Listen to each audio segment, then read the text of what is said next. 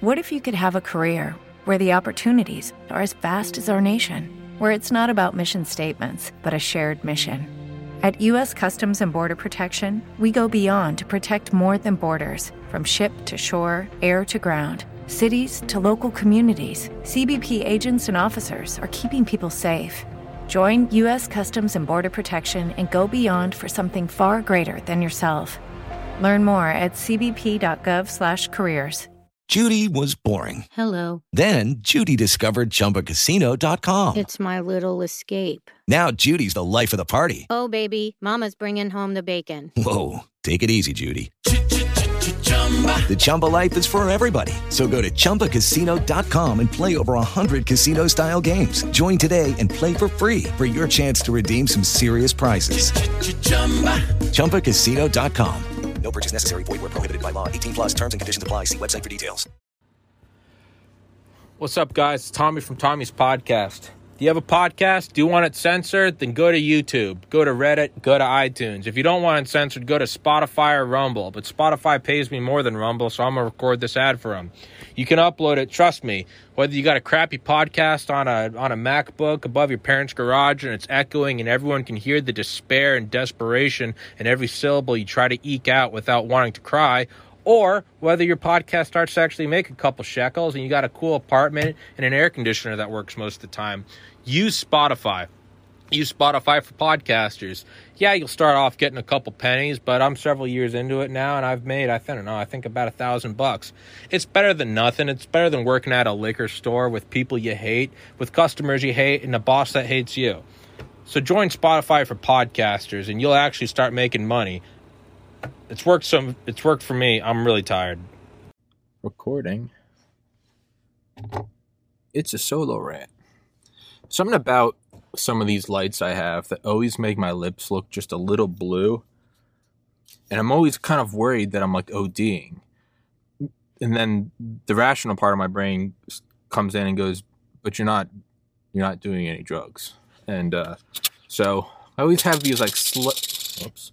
I always have these like slight fears that I'm, I'm ODing. I'm like, oh, it's a big one. And it's like, I have never done opiates or anything. So that's not true, not anything, but uh, solo rant time. So, um, uh, bu- bu- bu- bu- bu- is my microphone stand wet? It is. Um, so I, I love Annie Jacobsen, and I love all of her, her books. I love her voice. She's sexy. Um, but I really love her works. I mean, I've li- listened to Operation Paperclip so many times. Uh, Area fifty-one, I've listened to a couple times. I've listened to Surprise, Kill, Vanish, I think twice. Uh, First Platoon, I'll listen to that back in earlier this year, like March, April. Very good. Uh, DARPA, I've listened to DARPA a couple times. What are all our books? Operation Paperclip, listen to that. DARPA, the Pentagon's Brain. Area fifty-one, Surprise, Kill, Vanish, First Platoon, and her, and, and then Phenomena, which I have started on two or three occasions, and it just never, it never really, I don't know, it never really like took off with me. I'd start it and it was eh, and I'd start it again and it was eh. Like every time it was like six months to a year apart. And what I have found with audiobooks is you either, there's like two tactics. You just bulldoze through it, and I've I did that with uh, The Arms of Krupp, which was like a forty-hour audiobook about the history of that the German arms manufacturer, Krupp, K R U P P, or as they say, Krupp, Kruppiana. And that's just one I wanted. I just wanted the information in my head. Like Doctor Merrill Nass said in the first podcast we did together, I don't always enjoy what I'm reading, but I want the information in my head. And that, that that's definitely stuck with me. Like some mornings you really want to go to the gym. Other mornings it's like, hey man, like I don't want to do this, but I do want the muscle mass. I do want the cardiovascular health. So that that's definitely that's definitely helped with, you know, taking down books that maybe I don't love. Is I mean, I I want the information in my head, um, and and that's kind of like a a problem I've had before is listening to books, and unless I'm like truly loving every second of it, I'll just stop listening to it because it's obviously not for schoolwork. Can't get this microphone how I want it. How do I want it? I don't know. How can I have it how I want it when I don't even know how I want it? Um, but now I feel like it's right in my face. I can't fucking make up my mind today. Oh, shit. Nope, now it's coming off the table. No. No, this is a professional production here at T B C Studios. Um, so... That is, this is really driving me fucking crazy. Some days it's fine, and I don't, and it's been the perfect spot for days in a row. And then there are some days where I cannot stop fucking with it. Um, but, um, yeah, so with some books, I've, I've realized, like, hey, just because you don't like it doesn't mean you should. Now, if you start from the get-go and it's just a sh- complete shit show and you just don't like it, narrator sucks, whatever, yeah, sure, back out of it. But, you know, if it's an interesting topic and if there's not another book on it, well, then you kind of got to bulldoze through it. And so kind of taking that mindset back to Phenomena, I was like, I I want this information in my head because the idea seemed a little kind of woo, you know, a little more out there. And like, I don't, I don't listen to fiction books because I like having I like having like real world historical data in my head because the more you learn about the world, the more easily you can navigate through it and kind of forecast what's going to happen and uh, make changes and kind of change the world how in a way that you see fit. And so with Phenomena, I was like, all right, let's let's just get through it. And because finally I concluded, I was like, all of her other books are amazing. And they're all very, you know, they're not out there. They're all they're all backed by, you know, articles and, and you know, first person interviews and, you know, declassified data and sources, and it's all the the the T's are crossed and the I's are dotted. Dot the I's, cross the T's. And so I was like, all right, well, clearly there's going to be something in here interesting. So her book Phenomena, which is about um, E S P and psychokinesis, which if I'm getting it right, it's one is the ability to, to like to like see, it's either like see the future or or kind of remote view, like see something else somewhere in the world. That's one side of it. And then the other side is like you can enact change on the world with your mind, and not in the way that like human beings do, like building roads and shit, but rather like one would be, you know, if I'm correct, E S P would be like, you come up to me with a box and I don't know what's in it, and you say, view it. And I see a spoon. That would be like E S P. And then psychokinesis is, you would say, do something to the spoon. It wouldn't necessarily be that you, you, you wouldn't be, wouldn't be in a box. You would just pick it up and go, hold it in front of me and go do something to the spoon. And you'd like bend it with your mind. So that's, that's the kind of the two categories. It's like, viewing something, extrasensory perception, that's what it is, E S P, and then psychokinesis, right? Kind of make psycho and then kinetic kinesis, right? Changing of the physical world. So I got into it, and it, you know, I kind of got to the first part, which I had gotten up to several times, like two or three chapters in. And it was like, yeah, okay, the Nazis were interested in it, um, and we were bringing back this information because if the Soviets could use it, we want to be able to use it. And but it started kind of going into more and more of like, all right, sure, the C I A was fucking with it. Just like they fuck with everything to see if we can get something out of it. But it started to get like a little hairy when it was like, all right, they would they would have these like neutrino detectors, which are like under concrete and inside Faraday cages. They're underground. And they're to detect like neutrinos, which I, if I'm correct, are like massless particles. And I mean, you might see pictures of them like kind of present day ones. They, they look like these weird, it almost looks like a sci-fi movie set. They're like these weird underground like spherical caverns. They're huge, and like the walls have all these like mirrors or balls on them. And it's like they're full of water, and like scientists will be out there in like little kayaks. It's really sci-fi shit. And I just remember seeing like a picture of that years ago. Oh, my my washing machine stopping. Um, so It got a little hairy. Oh, it just stopped. All right, hold on. I got to go start this. No, there's no in a monologue, so um, I don't know. Fill the void by yourself, guys. Neutrinos. Annie Jacobsen. Phenomena.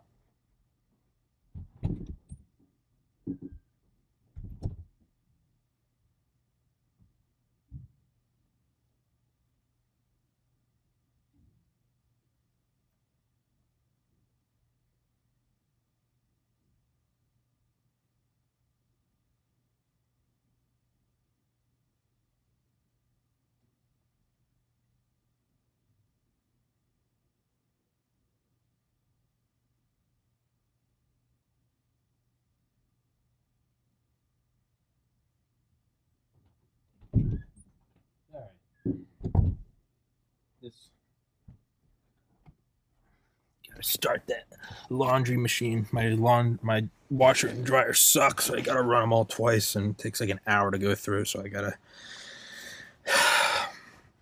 You want an organic podcast? This is an organic podcast. When I gotta run out of the room to start the washer, dryer, washer, washer, yeah.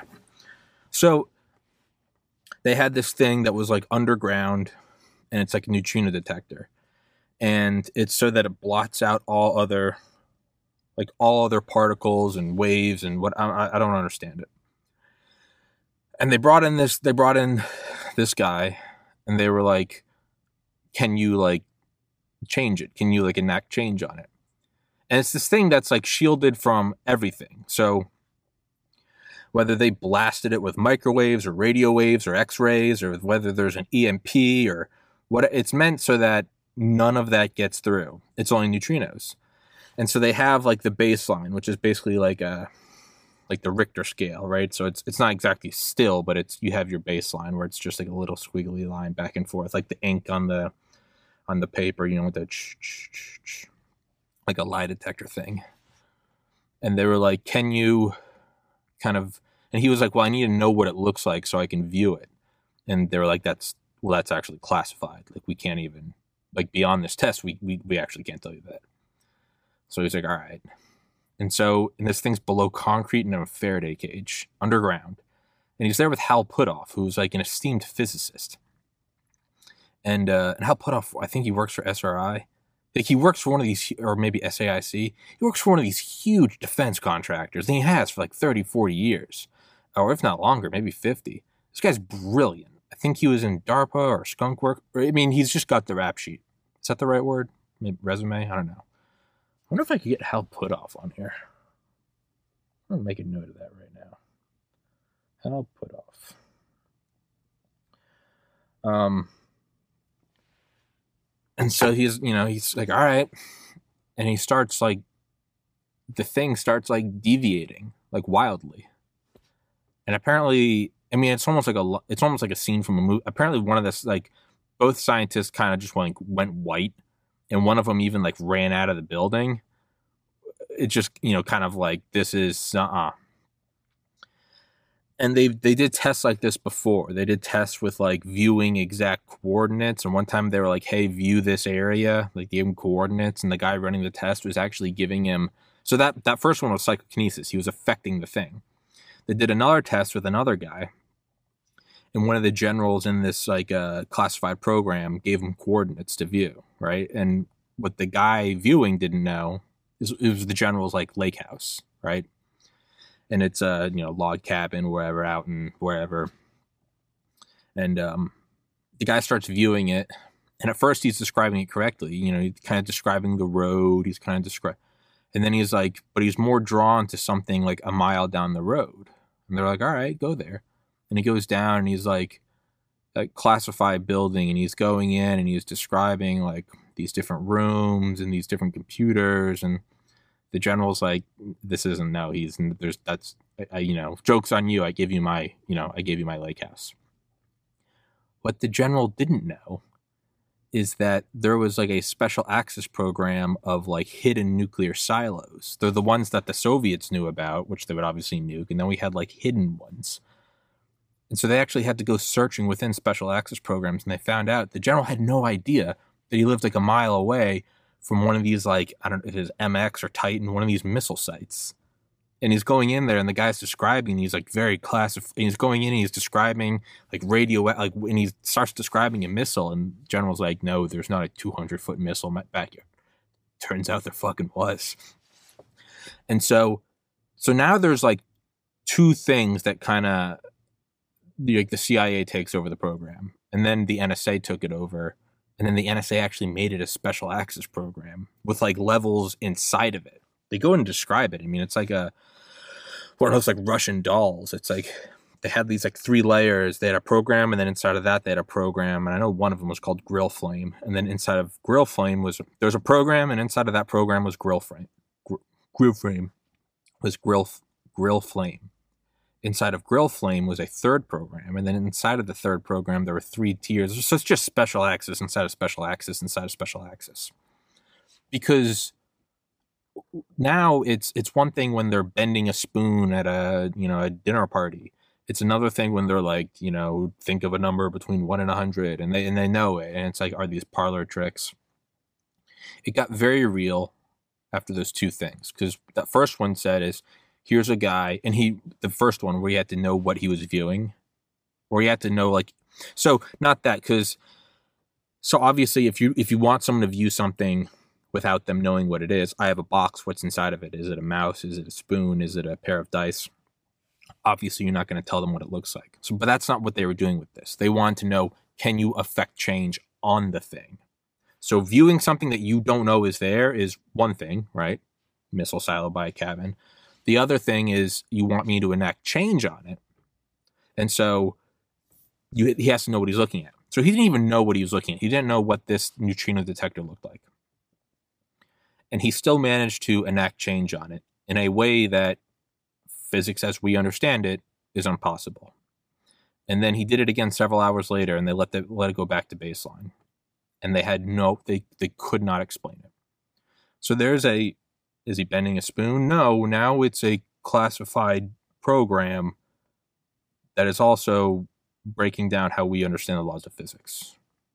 So now it's, Now it's kind of in like the big leagues. Now it's like, hey, you're not, you know, you're not, you're not playing it, you know. It's like if Spider-Man existed, Spider-Man wouldn't just be flying around New York. Like he would be seized by like national security like agents and like brought to DARPA. Like it wouldn't, it would go very quickly to like you have superhuman like capabilities, and now we want Delta Force to have these. Like it wouldn't go about as just like, oh, look at this thing go. It went from parlor tricks, spoons, seeing things, think of a number between one and a hundred thousand, to like, oh, you just, you can do this now. So it very quickly goes like, oh, you know, you can see how many dollar bills I have in my wallet, to now it's like, you can see what's inside like a, you know, secure compartment, secure compartmentalized information facility, a SCIF, where you can see behind nuclear blast doors. And then the second one, obviously, so that, well, sorry, enacting change, right? So now it's not he's bending a spoon. It's like, well, if you can fuck with that, well, their fear was, can you fuck with the guidance system of an I C B M? Paired with, can you find a missile silo with an I C B M? And he did. That the general didn't even know about. None of the guys in the program knew about. Like, no, normally you you know what the coordinates are. The guy does not. He found something at the coordinates that the guys running the test didn't know was there. So now very quickly it's Spider-Man shooting webs to like Spider-Man, you know, how do we not know he's going to be at a presidential inauguration? What if he's going to shoot it at some diplomat's head and yank back and break their neck?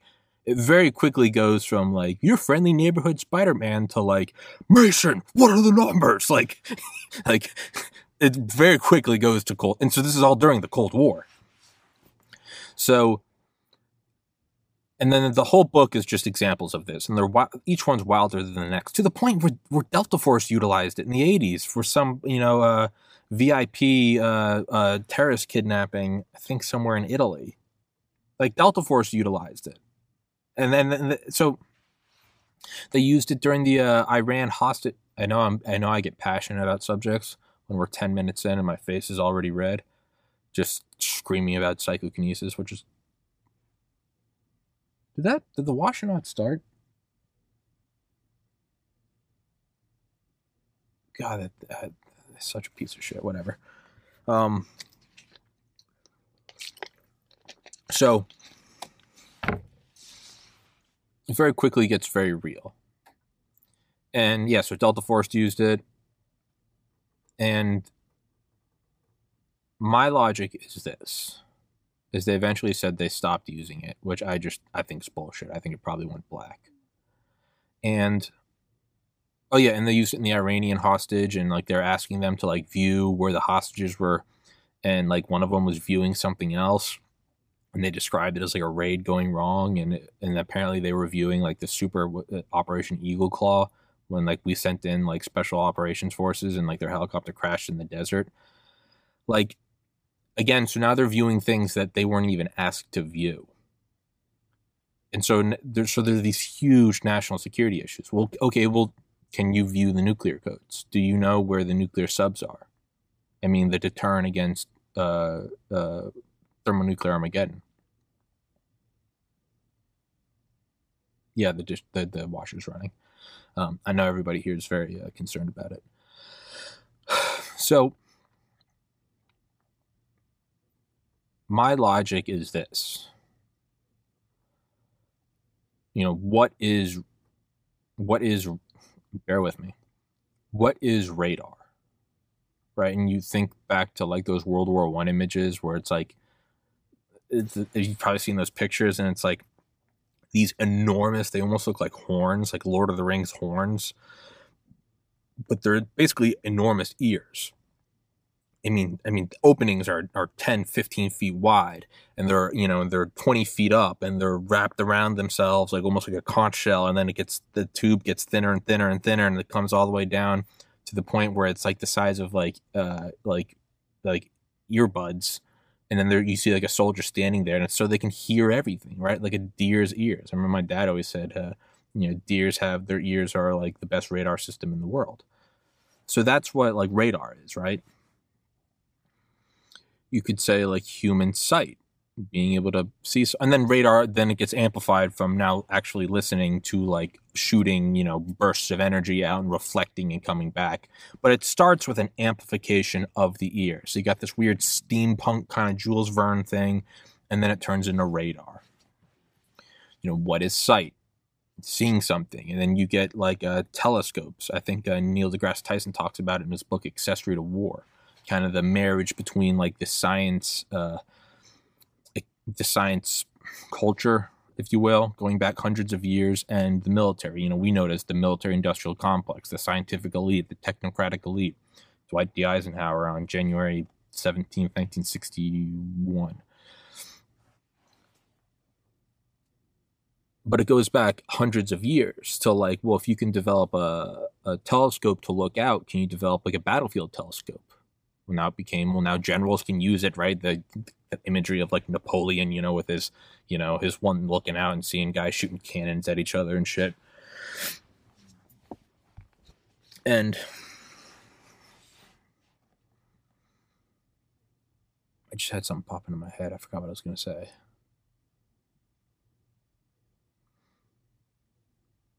Yeah, shooting cannons at each other and shit.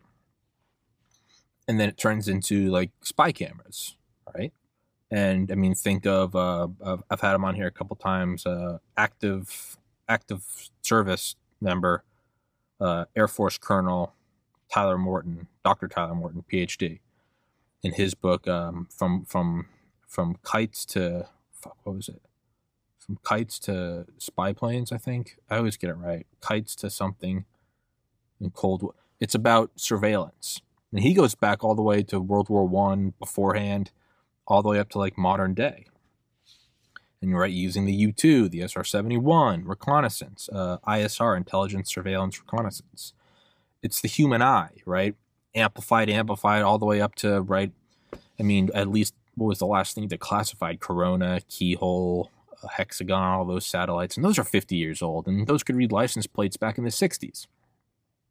So it's the human eye, just jacked up to eleven, right? Like the Hubble telescope, the deep field, the ultra deep field.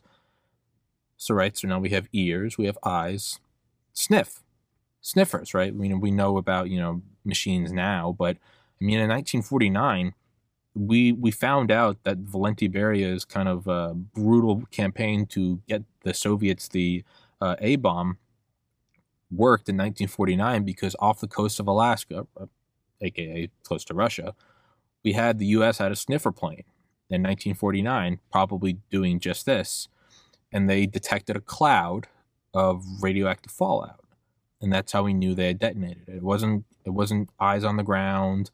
This is way before satellites. So what, like the Hotel, I think that was the code name. Uh, none of the Hotel satellites that could detect nuclear flash, the signature double flash. Um, so, what was I going to say?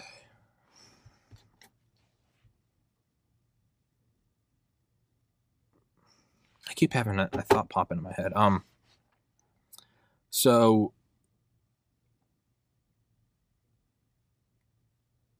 the sniffer plane is right. So sorry. So it wasn't it wasn't detecting things on the ground. It was it was actually like sniffing it. So now we have sniff.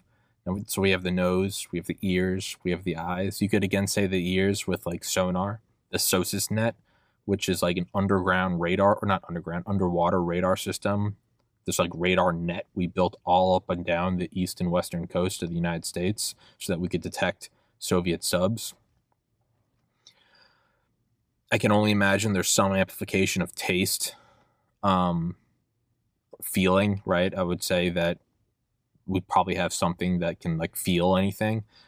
But so what all these are are amplifications of the human sense. And it's like what Ray Kurzweil, Kurzweil, Kurzweil says, um, my mouth is dry as fuck.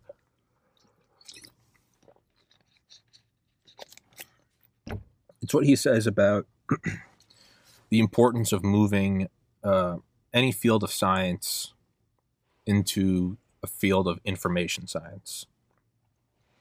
Because once you do that, then you can jack up the rate of advancement.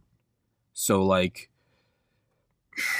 like building planes in nineteen oh two versus World War One planes versus World War Two planes versus like once we can start three D modeling planes on computers, well now because of Moore's law, right, technology doubling or computer chips doubling in capacity and their general power doubling every eighteen months, now it's tied into the ability of of computer chips to double every eighteen months. So now like flight testing has gone from the field to to computers, right?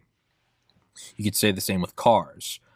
Maybe you're testing airbags and side airbags, but once you can accurately three D model one, then it's on a computer, and the computer is subject to doubling in power every eighteen months, right? That's what we use all the huge supercomputers for, is basically nonstop. We're just running war games with thermonuclear weapons. I don't remember where I read that, and I should probably have a source. If I'm correct, very few things we actually like use them for like scientific advancement, at least the really high powered ones, the super advanced ones. We just use it to just run nonstop like war games where we would detonate nukes. Do the nukes work? But even there, I mean, so you, you know, so we don't blow them up in the air or in the atmosphere or underground anymore. Granted, that was a treaty, but still, these are now subject to it, right? Um, what Ray Kurzweil says about biology. So it's it's one thing when we're using, you know, you know, let's chop up this plant and add this acid to it and give it to this guy and see if his liver shuts down. Hey, it doesn't, you know, cool. And it's like noted, but it's a, it's a very barbaric process versus once we can move it to gene sequence, gene sequen, gene sequencing. Why does that sound weird? Scene, sequencing. Oh, okay, not sequencing.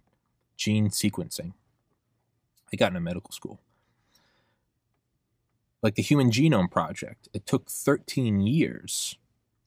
And at the halfway mark, and I'm going to get this wrong, but I mean, but it was subject to exponential growth rate. So it was something like, I want to say like at year eight or nine out of thirteen, they had only gone through fifty percent. And they're like, there's no way we're going to finish this. Whoever's in charge is like, it's obeying Moore's law. And then sure, sure enough, they finished on time. So with any of these things, once you can kind of equate it to, once you can kind of pull it into information processing, then it gets like hijacked and it can start doubling up and, and doubling every eighteen months. So you want to move it to a three D modeling, not three D, a computer modeling. You want it intrinsically tied to that because that's the rate of change that's moving the fastest. And that's because we're all doing shit with phones and computers and, you know, bandwidth increases and internet increases. And so that one is the one that we as humans are really pushing forward faster than anything else.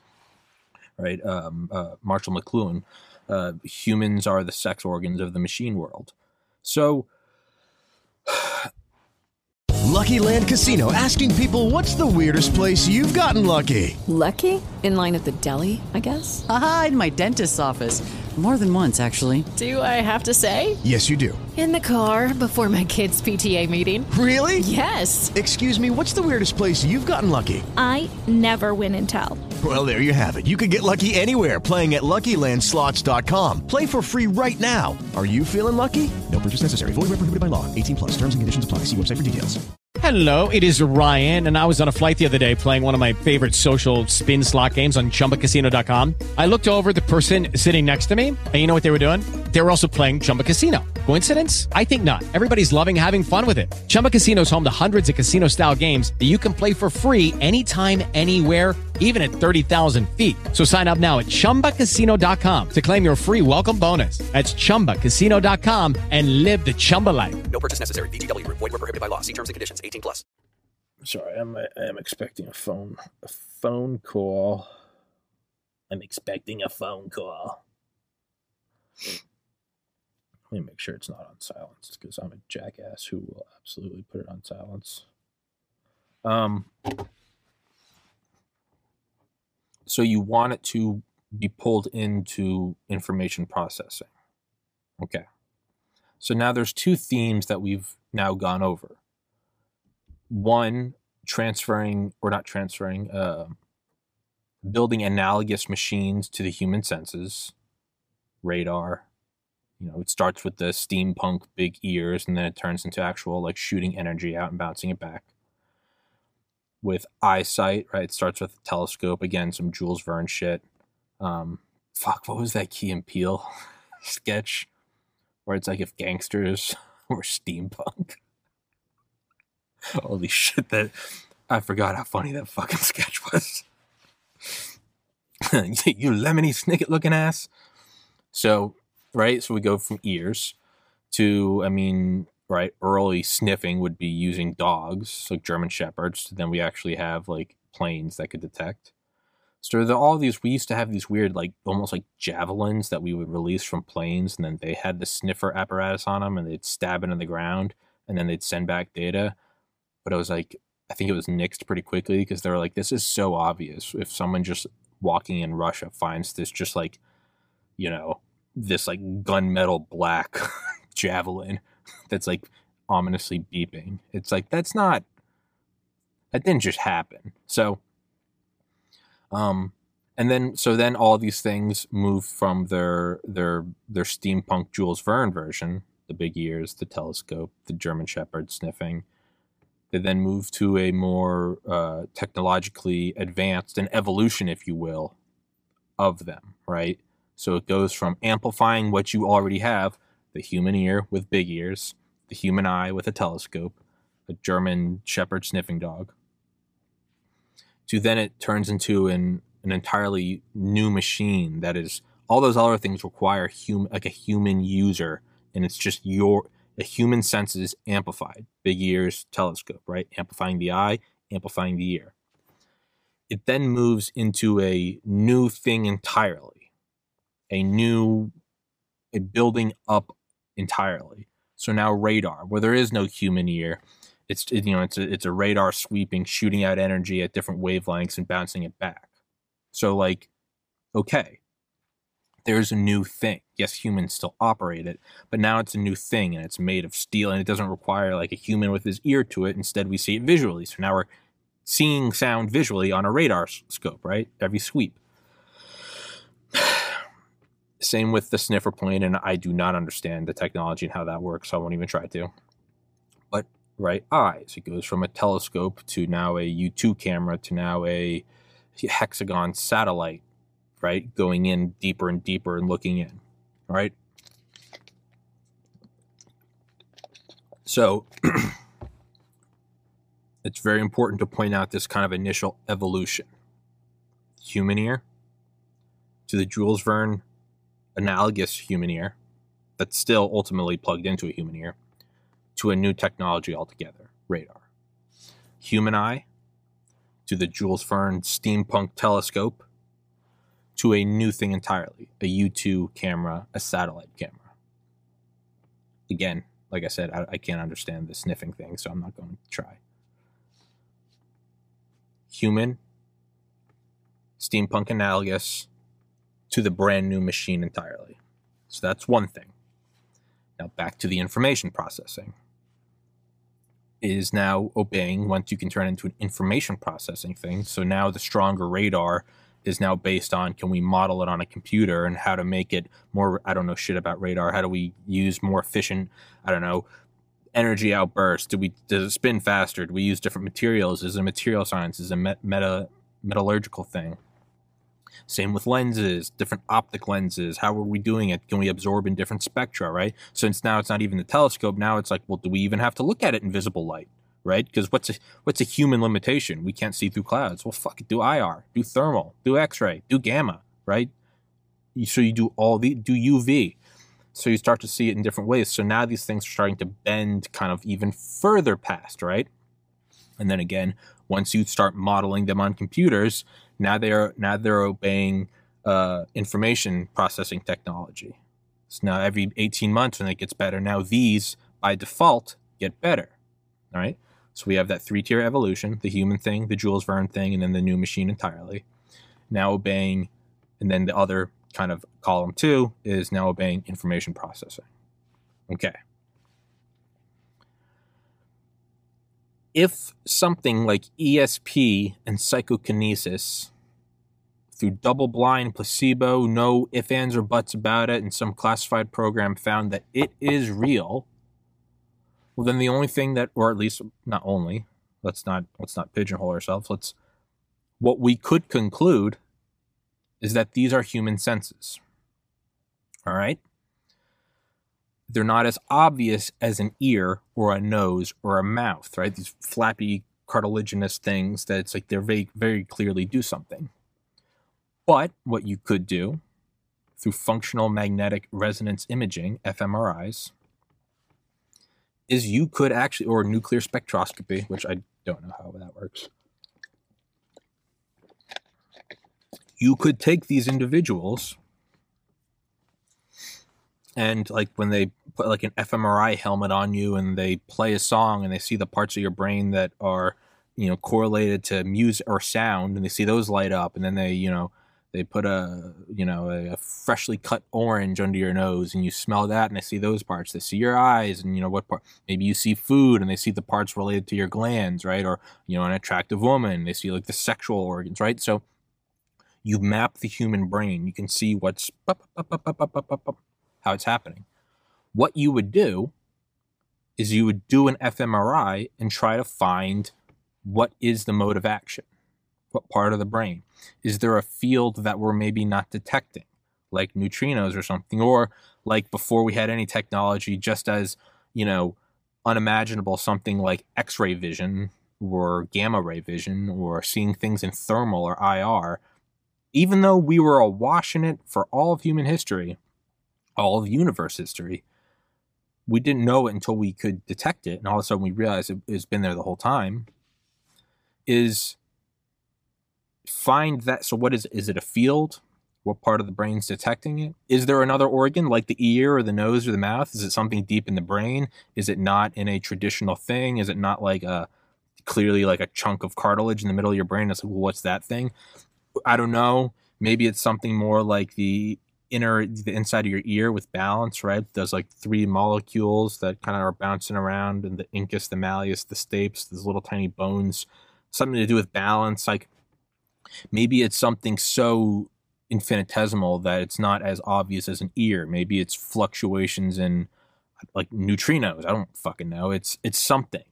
And just like, and we're now we're getting out there, but if you could find a way through functional magnetic magnetic resonance imaging, and then maybe like looking at it in every possible wavelength, you could maybe find, unless it's just magic, in which case all this is out the window, you could find what part of the brain is accessing that, and hopefully what it is that it's accessing. Is it a field? Is it, I mean, it would have to be some sort of field or like wavelength, right? Maybe it's just another wavelength.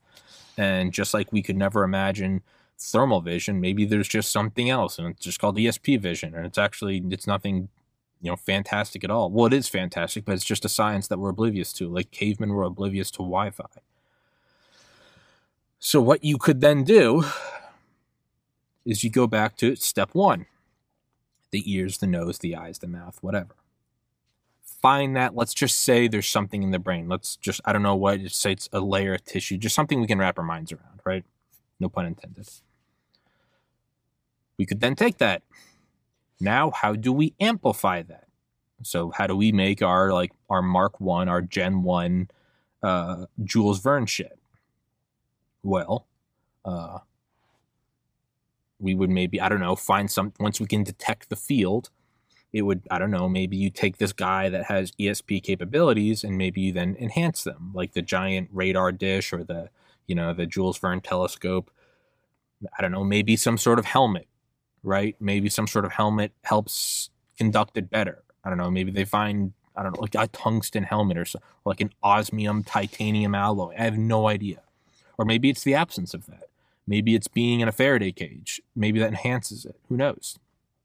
So this would be our, our first generation kind of steampunk shit. Then you would go, much like from the, the ear to the ear, the big metal ears, to a whole new thing entirely. Remember that third jump into a new technology entirely, radar. Or from the eye to the telescope and the eye to the camera. You would go from first detecting. So we got to go all the way back to step one. At least we have to find the actual sense organ that is doing it. Step two would be, how do we amplify that? Like some steampunk shit, probably a helmet or a cage, or I don't know.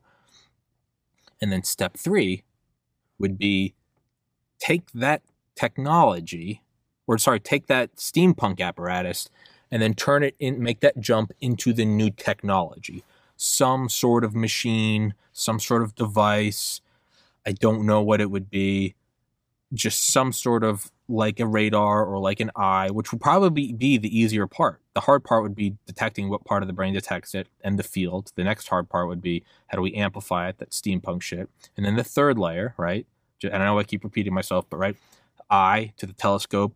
Then you make that third jump to the camera, the ear, the big steampunk ear, to a radar.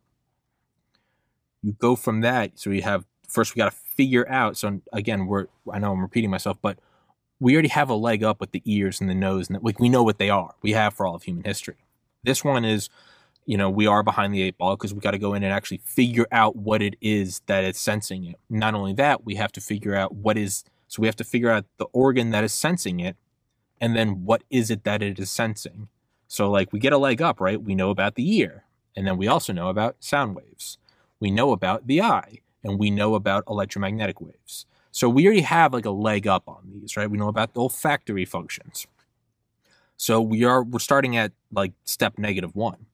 You go in, and the first thing you have to do is try to detect, and I'm not sure which would come first, or maybe if you found one and the other would then imply the other, but you would find the equivalent to the ear, the E S P ear, or, or the psychokinesis eye, or whatever the fuck it is. And then maybe it would happen at the same time. You then detect the field. Is it sound waves? Is it electromagnetic waves? Is it olfactory particles? Maybe you detect those first, and then that implies the organ in the brain. So once we do that, now we're at level one, the eye, the ear, the mouth. Level two would be the big steampunk ears, the telescope, whatever. So that would be the sort of kind of apparatus that we're putting on these E S P, you know, savants. Number three would be the creation of the radar, creation of the camera that can see in different wavelengths. It would be a device. I have no idea what that device would look like. You know, cameras kind of resemble an eye, right? I mean, I'm looking at mine right now. It kind of resembles an eye. Um, radar systems kind of resemble ears, right? A big curved thing. They kind of do. I don't know. Maybe it would resemble something like a like a brain. I don't know. Maybe it would be like a weird gelatinous machine, like a synthetic gelatin. I have no idea. All right. So we'd have to get to that step one where we detect the part of the brain and then what it is that it's detecting, right? Ear detects sound waves. Eye detects electromagnetic waves. So thing in brain, we'll just call it, I, I, I don't, sixth sense. And then we'd have to detect the actual thing that it's detecting. We'll call it sixth, sixth wave. I have no idea. Sixth sense and sixth wave. Then you would amplify that with metal or, like I said, a cage. I don't know. And then the third would be the jump to the artificial, the jump from the steampunk ears to the radar, from the steampunk telescope to the camera, from the steampunk E S P apparatus to whatever it is. I'm thinking of like uh, Ex Machina, where, right, they have like software, hardware, and he develops wetware, and it's that weird synthetic kind of brain. Maybe it would be something like that. It would be some DARPA wetware. Well, now, and this is the purpose of this whole topic, this whole discussion, this whole schizophrenic solo rant.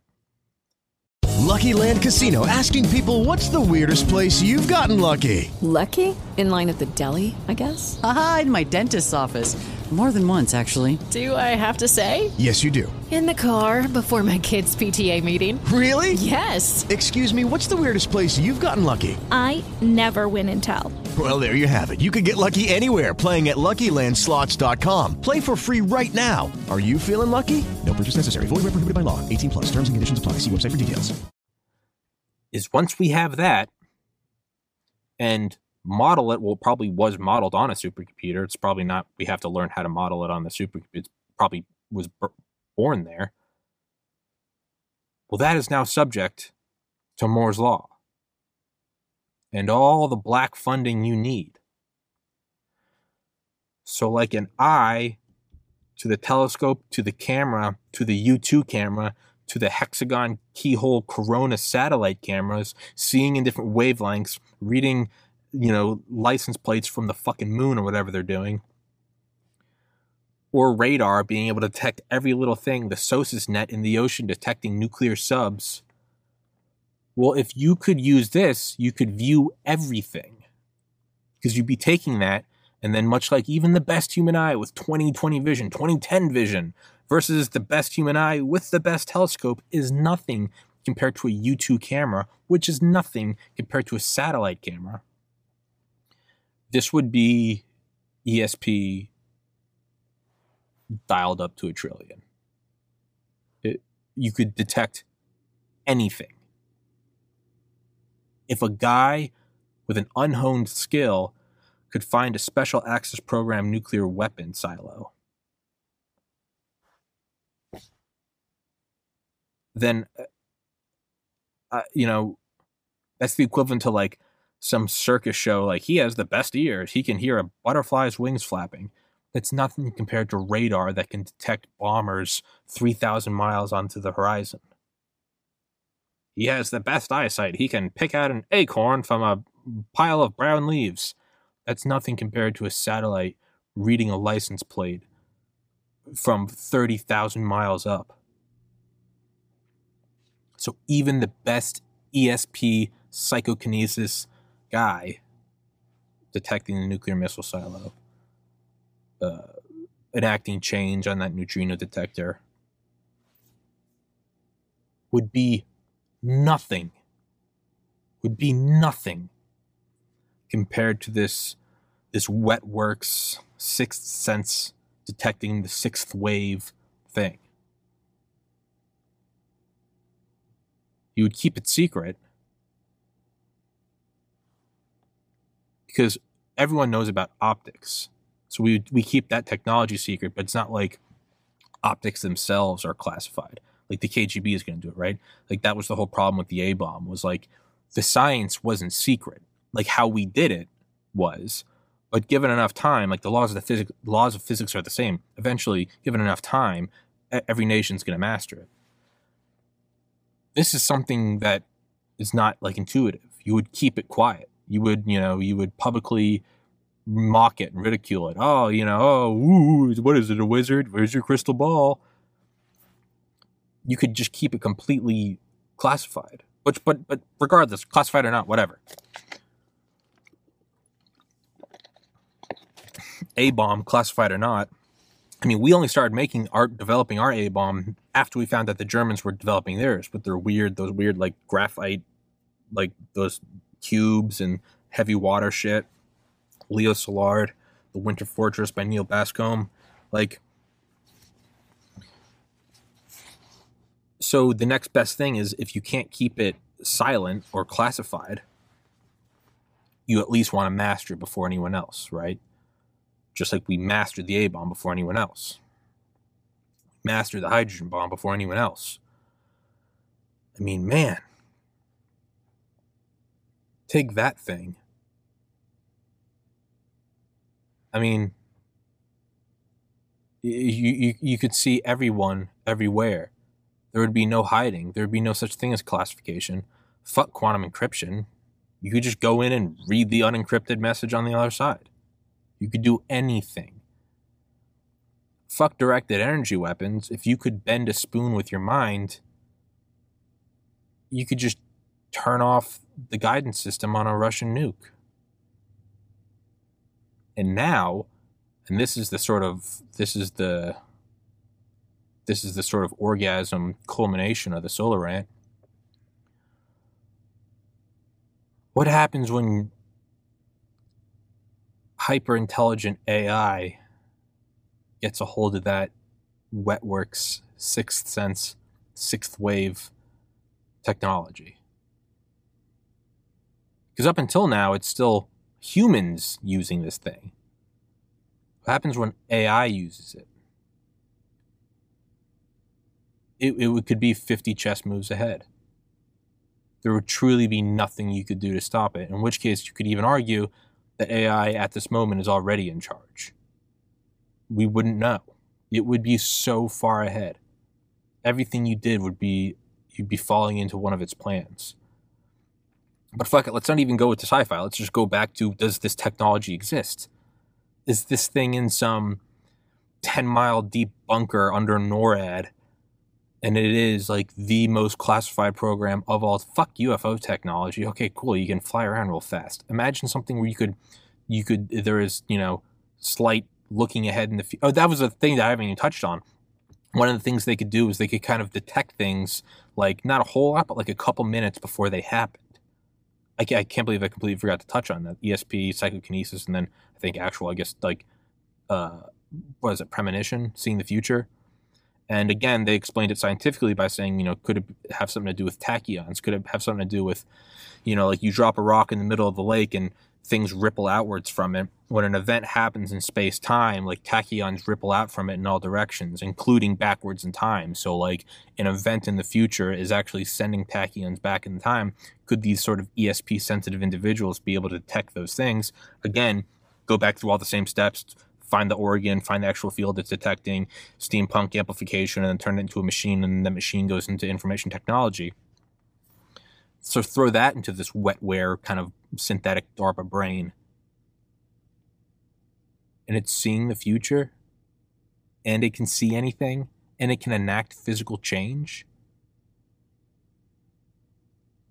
It could see things in the future and then use that jacked-up spoon-bending technology to either avoid those things and put us on some new parallel timeline, or it could see something it likes and use everything in its power to ensure it happens, and perhaps ensure that it happens to a bigger degree, whatever that thing is, an explosion, a fucking investment, I, I don't know.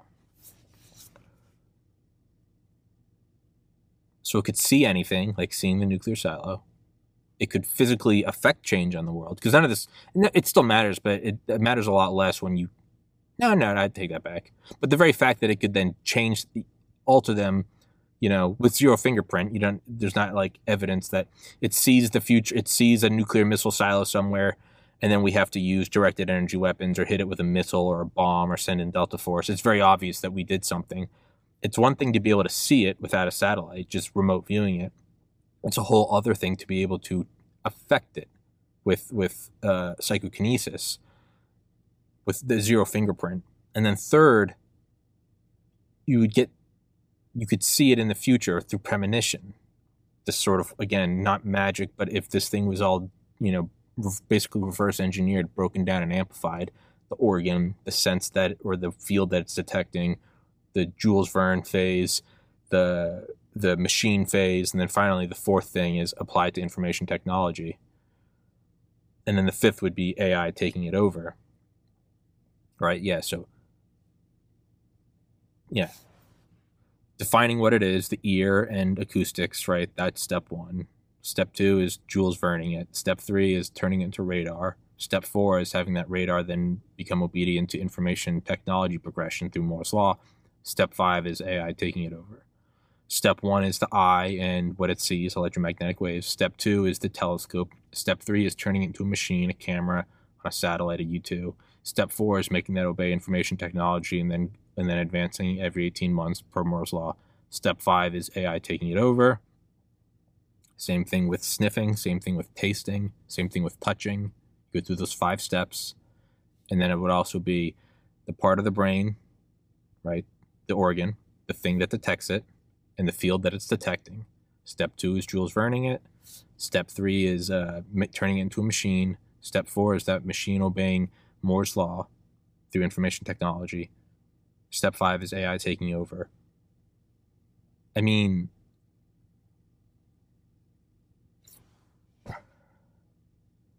what, I mean, what if? It would be so, there's like one thing I always point back to, and it's how like the future progresses, but it never progresses in the way we think it is, which is the most just bullshit blanket statement ever. Early bird gets the worm. Like, that's not, okay, yeah, and what goes up must come down. It's not some brilliant observation, but rather like way back in the day, we thought everyone was going to have their own personal hot air balloon. So what is it saying though? It's saying that everyone will have access to air travel. Now, how did that play out? It played out with, you know, affordable commercial flight. You know, everyone will have their own horse and buggy. Well, what was it implying? We all have our own, like, faster than foot, you know, ground travel. How did it play out? We all got cars. Everyone will be able to, uh, like, there are old, like, you know, nineteen hundreds. Like, everything I'm referring to is, like, there's there's this, this magazine article from nineteen hundred, and it was predictions about the year two thousand. The other thing was, like, um, was firefighters, and they had these like leather wings that were like, I know I've said it a thousand times, but they were like these Jules Verne steampunk shit, like these mechanical wings that they could like flex their arms and they'd fly. And it showed them up on high rises, which at the time were like ten stories. And it's like, they'll be able to put out fires in the air. But like, what was applying, what was it implying? Using flight to fight fires from above, as opposed to just from the sides, spraying it with a hose. How did it play out? You know, planes dropping fire suppressants on forest fires, right? Wasn't necessarily wings, but it was still fighting fire from the air. Another one was, uh, they had this like, they had this like a, it looked like a big like grinding, like something you'd throw trash into, but you could just dump books into it. And then it was like connected to a tube, which was just on like a plate on your head. And the idea was that you could access all these books. How did it play out? The internet, Wikipedia, Audible, podcasts, right? So they were correct, but the exact mode in which they predicted these things didn't come out the same way. But they, they still happened. So we always predict what's the future going to be like. Some omnipotent power using technology. It might not be a Mach ten spy plane versus a Mach twenty spy plane. Like it might, we might be talking about firefighters with leather wings. Like it might not be that. You know, encryption, double encryption, quantum encryption. It might not be that. It might be some form of wetware jacked into a supercomputer, detecting tachyons in remote viewing. Now, it would still be the same, a super advanced power, but not in the way we thought it was. I'm glad I did this solo rant. I needed to flesh out all those thoughts. for myself more than anything. And yeah, I mean, it's just kind of a side effect that you guys get to listen to it. Get to listen to it. What a fucking douchey thing to say. You get to listen to it. You get to listen to my thoughts. What a fucking douchey, egotistical thing to say. But, um, yeah, get the book Phenomena by Annie Jacobsen. You may be wondering, oh, when's she coming on? She's not. I've reached out to her like a hundred times in the last year and a half, and she will not respond. And, uh, I mean, she's been on Rogan. But now I do have two Rogan guests in my library, Howard Bloom and Doctor Lindsay Fitzharris. But, um, who knows? Maybe I'll, maybe I'll get, I'll get her as well. I hope to. Um, I did get in touch with one of the people in her book, Uri Geller, uh, who lives in Israel, friends with Netanyahu, and he works with the Mossad. I did get in touch with him, and he said, thank you, but no thank you. So that was cool. Um, but, uh, yeah, some food for thought. Um, I've been sending that book to people and asking them to listen to it so I could have this discussion with them. And then finally, it was just like, fuck it, let's just do a solo rant, start screaming at the camera. Um, so yeah, get it, Phenomena by Annie Jacobsen. It's phenomenal. Forgive me.